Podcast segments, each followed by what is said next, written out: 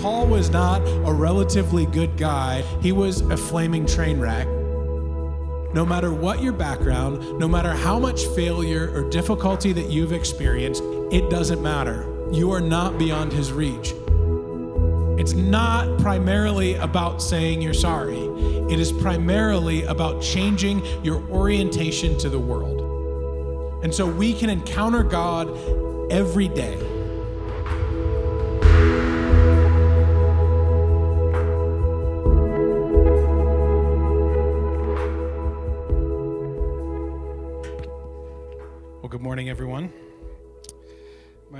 Dave. I'm one of the pastors here at Campus House.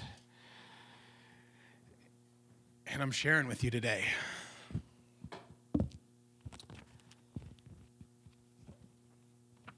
And we're looking at Acts 9, which is some of what Ken recapped when we started.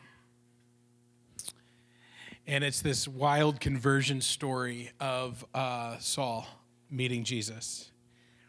And we're going to look at that in a minute, but I felt like the Lord wanted us to personalize this a little bit and share about a radical transformation story that I got to participate in. Um, and so I'm going to tell a story that happened to me, and then we're going to engage Acts 9. And uh, we'll see where it goes together. So, um, back in 2012, I was not a pastor. I worked for a software company, and uh, but I was pursuing Jesus, and I had was in the middle of conference season, so I was traveling all the time to set up trade shows. And uh, I just come back from like a weekend retreat, and I was getting ready to go to it was either DC or Vegas, I don't remember, but I was leaving on Monday for that. And I had one night at home, um, and I wanted to spend that one night at home uh, watching a movie with my wife and investing in my marriage and, you know, just relaxing from being gone. And I got a call from a friend. His name uh, is Raleigh Rocket. And uh, Raleigh called me up and said, Hey, Dave, uh, I've got a situation. I've been studying at this coffee shop all semester, and I've met this guy, and uh, he's an older gentleman. He used to be homeless. He was getting his life together, and he started drinking again, and he is about to lose his apartment. And he's getting evicted tomorrow, and I am really worried that once he gets evicted, he's going to be back on the street, and we're going to lose track of him. And he said, I just really feel like you might have something for him. Would you come with me over to his house and talk to him? And everything in me wanted to say no. And I said, Well, let me think about it. Because what I really wanted to do was to sit at home and relax and spend time with my wife prior to uh, going on another trip. But I felt this gentle nudging this sense that this is in fact what God wanted me to do. So I grabbed my Bible and I went downtown to meet my friend Raleigh and this then nameless alcoholic who was about to be evicted from his house. And we get to his apartment and I'm walking up the stairs and it's outside stairs and he meets me on the stairs and and he looks at me and catches my eye and he tears up and he says thank you so much for coming and I thought, huh, this is interesting. Maybe God's up to something here. And so we go in, and it was a really heartbreaking scene. You could see this was a man who had been trying to get his life together and had been going to school and had like some nice dishes and decent linens in a house that had been like an apartment that had been cared for. But then you could tell in the last couple months it has just gone to trash. I mean, like his pans had food burned in them. His it was just, just a total mess. You could tell it was just had fallen apart, and there are these people there who were like buying his furniture super cheap, and they felt like vultures, and it was just a pretty disgusting scene all around. So I was standing there, and I was like, "Okay, God, is there anything you want me to do here?" And I look up, and I saw a crucifix over his bed, and I said, uh, "So Gary, there's a crucifix there. Does God mean something to you?" And he said, "Yeah." And I said, "Well, can I just share a little bit?" And I sat down and even now, seven years later, I struggle with specific scripture references. I mean, I've given my life to this. I know the Bible pretty well, but like the actual numbers don't come that easily for me uh, still, and even more so then. But I sat down and it was almost a miracle. I flipped like verse to verse to verse. I knew what verse it was, and my Bible was opening right to the right page. It was really unbelievable as I talked through the gospel with this man. And he starts crying and sharing just tragic circumstances in his life and declares that he really does want to get sober and get his life right. Um, but one of the really insidious things about alcoholism is that when you're really bad, and I didn't know this at the time, but when you are really bad and like a massive alcoholic, stopping drinking can actually kill you. Uh, you can get tremors, which I think we know about that through pop culture, DTs and tremors, and you can shake, but those can go into convulsions and seizures and actually kill you. And so this man was in a situation where he wanted to um, stop drinking and repair his life, but was also afraid to and didn't have medication to come down on. And Jess and I were actually between churches at the time and had been saving our tithe um, the money we were going to give away and what we normally gave the church and just putting it in an account. We weren't sure what we were going to do with that money. We weren't sure if we were going to. I almost, like a week before, almost wrote a check to another ministry and just like to push the money out, but didn't feel like that's what we were supposed to do. And so that night, I called my wife and asked her if we could take all that money and check this guy into a detox program. And so we did. She said, Yes, sure, let's go save this man's life. And uh, we checked him in, and he was there for a couple days. It was massively expensive, so it was only a couple days, but they were able to chemically bring him down from uh, his alcoholism. And I met with him for the following month or two. I would pick him up every morning from the homeless shelter, and we'd eat breakfast and plan out his day and talk about the Bible and Jesus and help him get on track. And right about Thanksgiving time, he had a couple major setbacks and disappointments. He got sick, and his sister didn't invite him to Thanksgiving, and his son had a change of plans, so he was alone, and he slipped back into drinking and just hit a real hard downward spiral. And a few days after Thanksgiving, he had just totally gone off the map, and I was pretty frustrated because I'd put a lot of time and a lot of money and a lot of energy, and now we he had disappeared, and we think he was drinking again. And just kind of asked the Lord, I was like, "Where is he?" And I was driving around on my lunch break, and uh, uh, just kind of thought of the walking bridge between, like, by Riehle Plaza. So drove down there, and it was almost like a movie. Like as I walked onto the walking bridge, it was like framed. I see these two guys on the bridge. As I get closer, you see one of them finish off a handle of cheap vodka and chuck it into the Wabash. And uh, I said, "Hi, Gary," as he releases his bottle of vodka. And uh, he said, "Oh, hi." And I was I was pretty angry. And I said, Man, you said you wanted to get your life right. You said you wanted to get baptized. You said you wanted to give your life to Jesus. Like, and here you are drinking again. I said, I really think your life is in critical danger. Um, and, you know, I'm willing to baptize you tonight if you don't drink between now and tonight. But if you keep drinking, I want you to call your son and tell him that you love him. And um, this is probably it for you. So I waited in anticipation for the call that night to see what would happen, and then the call didn't come. And then for two more days, radio silence and it was really challenging. And i really was was upset with the lord even. And i was like man like everything is right here. Like time and money and spiritual resources. Like everything is right here. It's so close. And like ah he just turns his back and walks away. I felt like the lord said i, I feel that way a lot. You know I, I paid the price. Everything is right there and people just can turn and refuse. And I felt like the Lord revealed part of his heart to me that day. But three days later, I got a call. I was at work, uh, and on my he said, "Hey, I'm at this bus station. Can you pick me up and take me to the hospital?" And so I drive to the address he gave me, and uh, my friend is sitting there looking really terrible at this like bus shelter um, that's literally in the parking lot of a hospital. And so I said, Gary, why did I take off of work to take you to the hospital when you could walk across the parking lot? And he said, Well, to tell you the truth, I was sitting here in this bus shelter and I was debating whether I was going to go check myself into the hospital or if I was going to step out in front of a truck and kill myself. And as I was contemplating that reality, I felt the Lord say, Call Dave.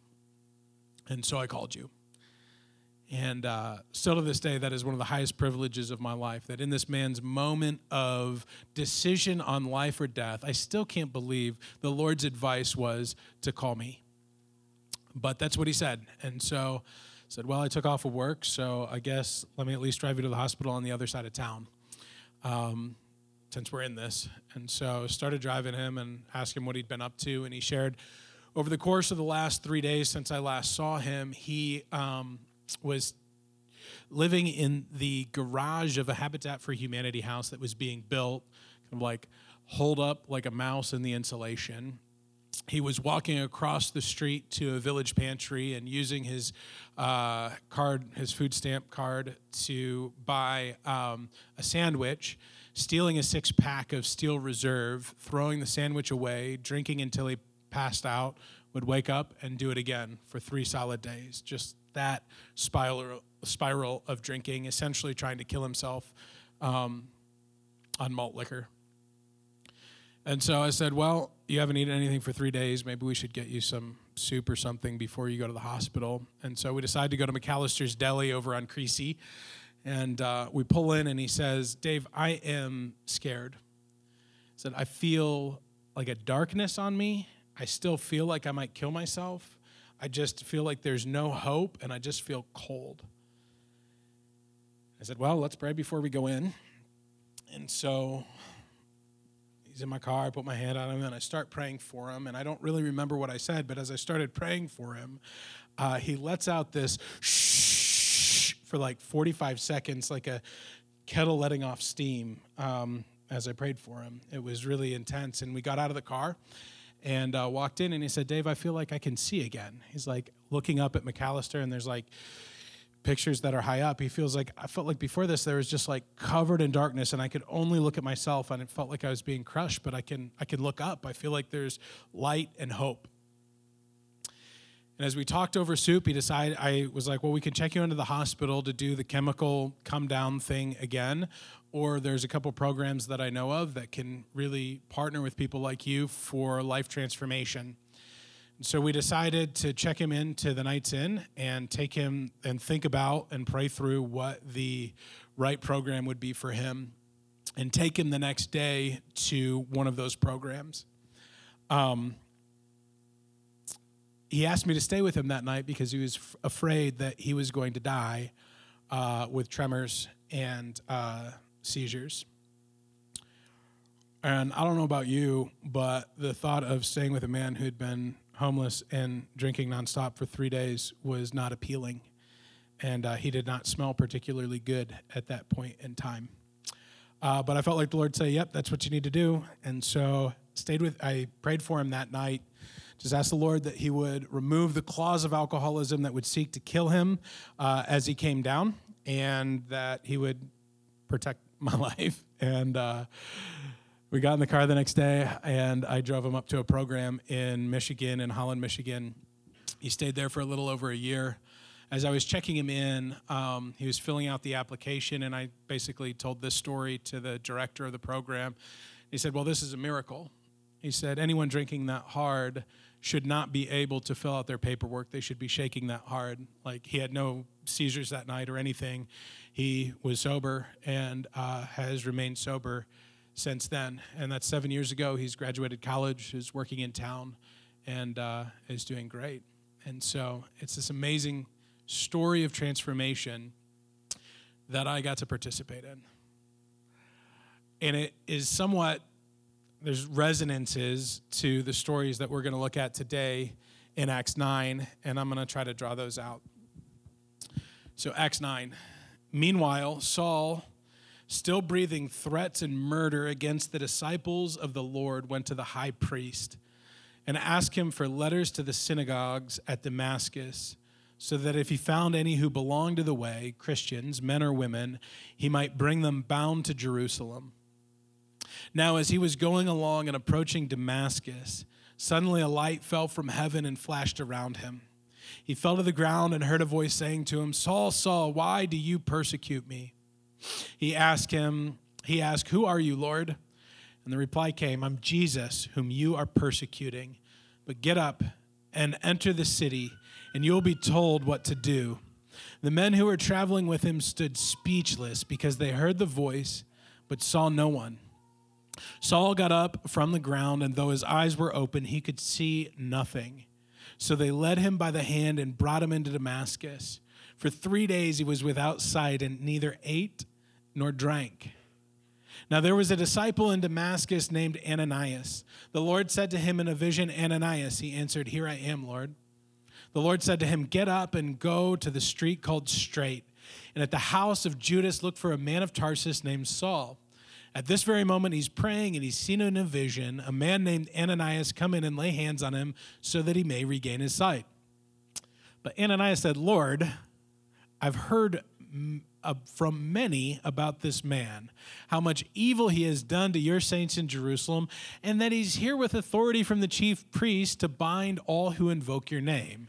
He's basically like saying, Seriously, Lord, this guy, but the Lord said to him, Go, for he is an instrument whom I have chosen to bring my name before the Gentiles and kings and before the people of Israel. I myself will show him how much he must suffer for the sake of my name. So Ananias went, and he entered the house, and he laid hands on Saul and said, Brother Saul, the Lord Jesus, who appeared to you on your way here, has sent me so that you may regain your sight and be filled with the Holy Spirit. And immediately something like scales fell from his eyes, and his sight was restored. And then he got up and was baptized, and after taking some food, he regained his strength. For several days he was with the disciples in Damascus, and immediately he began to proclaim Jesus in the synagogue, saying, He is the Son of God. All who heard him were amazed, saying, Isn't this the guy who made havoc in Jerusalem among those who invoked his name? And he has not come and has he not come here for the purpose of binding them and bringing them before the chief priests? Saul became increasingly more powerful and confounded the Jews who lived in Damascus by proving that Jesus was the Messiah. After some time passed, the Jews plotted to kill him.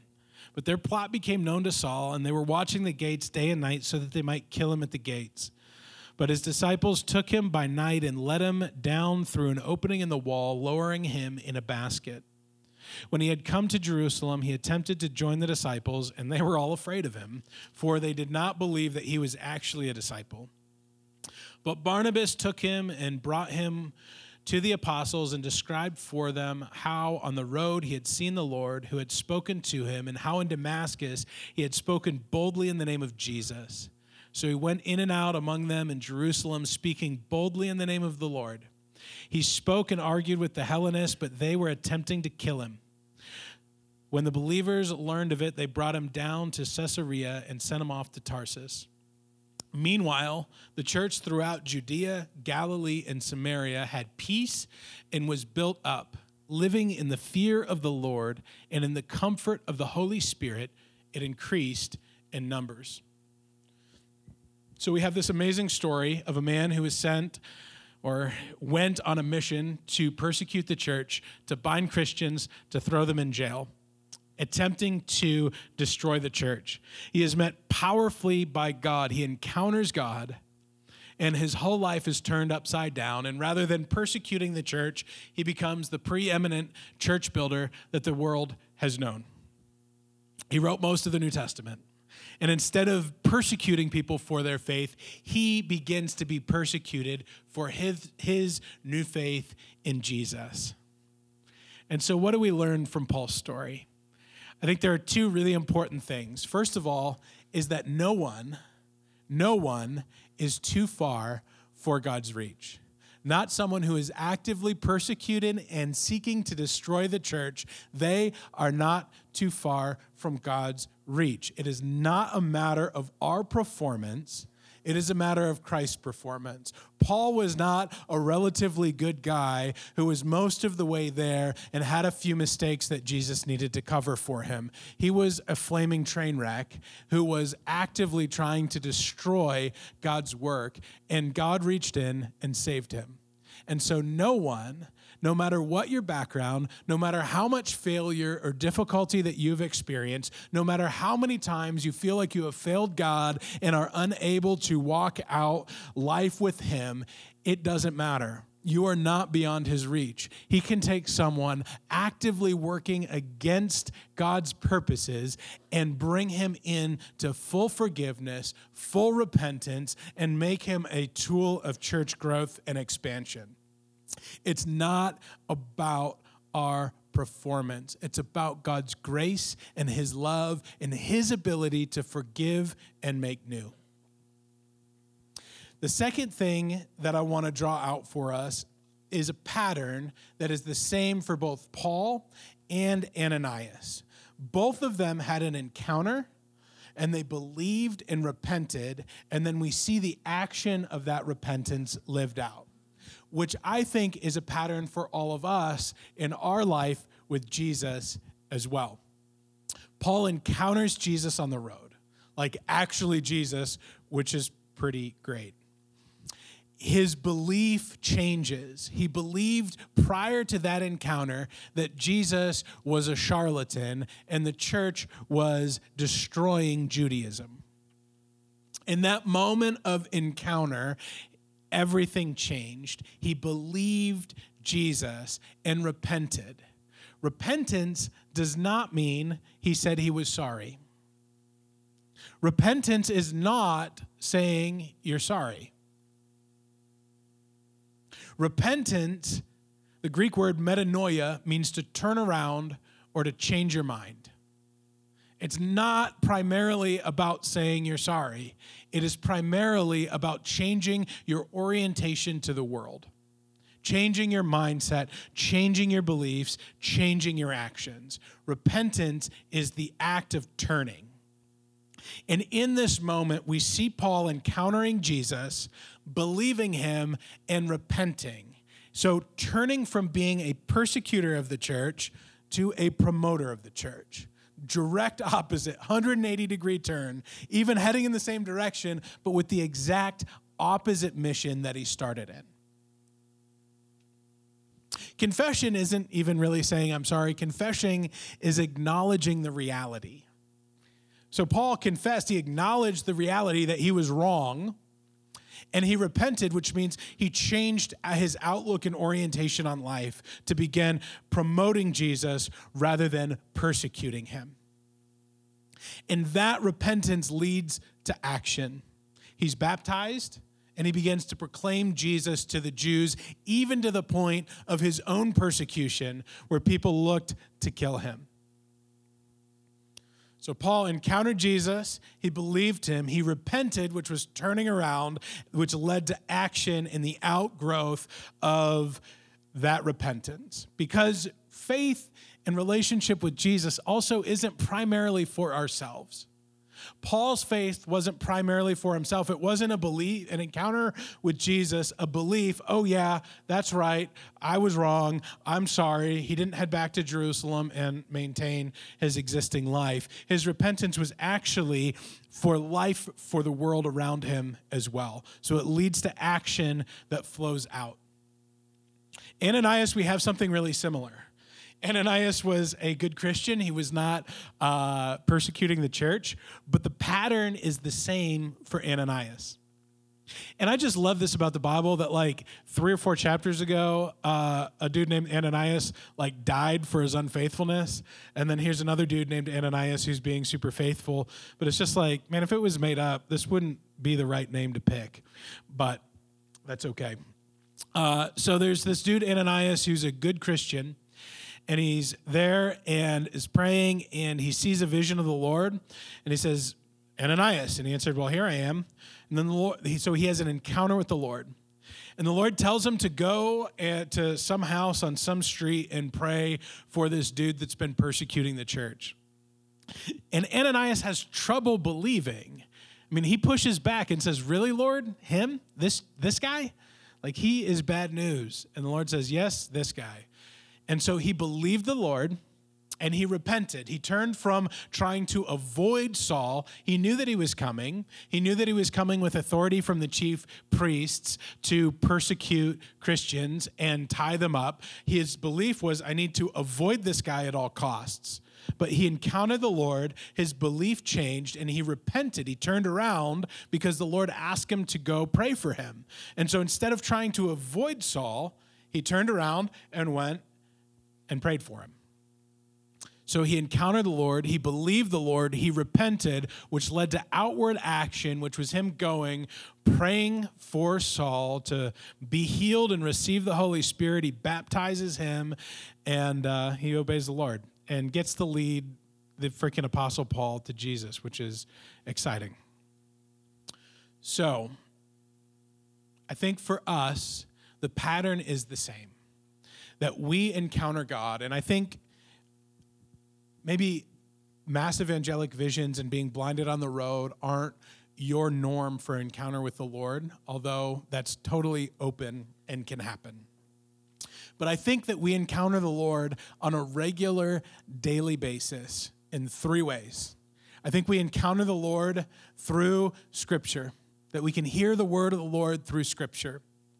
I think that we can hear it directly through interaction with God, through prayer through circumstances, through nature, through dreams or visions like these guys encountered, we can hear the Lord directly and we can hear the Lord through one another, through his people, that we can speak God's words into each other's lives. And so we can encounter God every day. And the call of a disciple is as when we encounter God, is to believe and repent to trust and obey the Lord and to walk out what He's asking us to do, to turn around.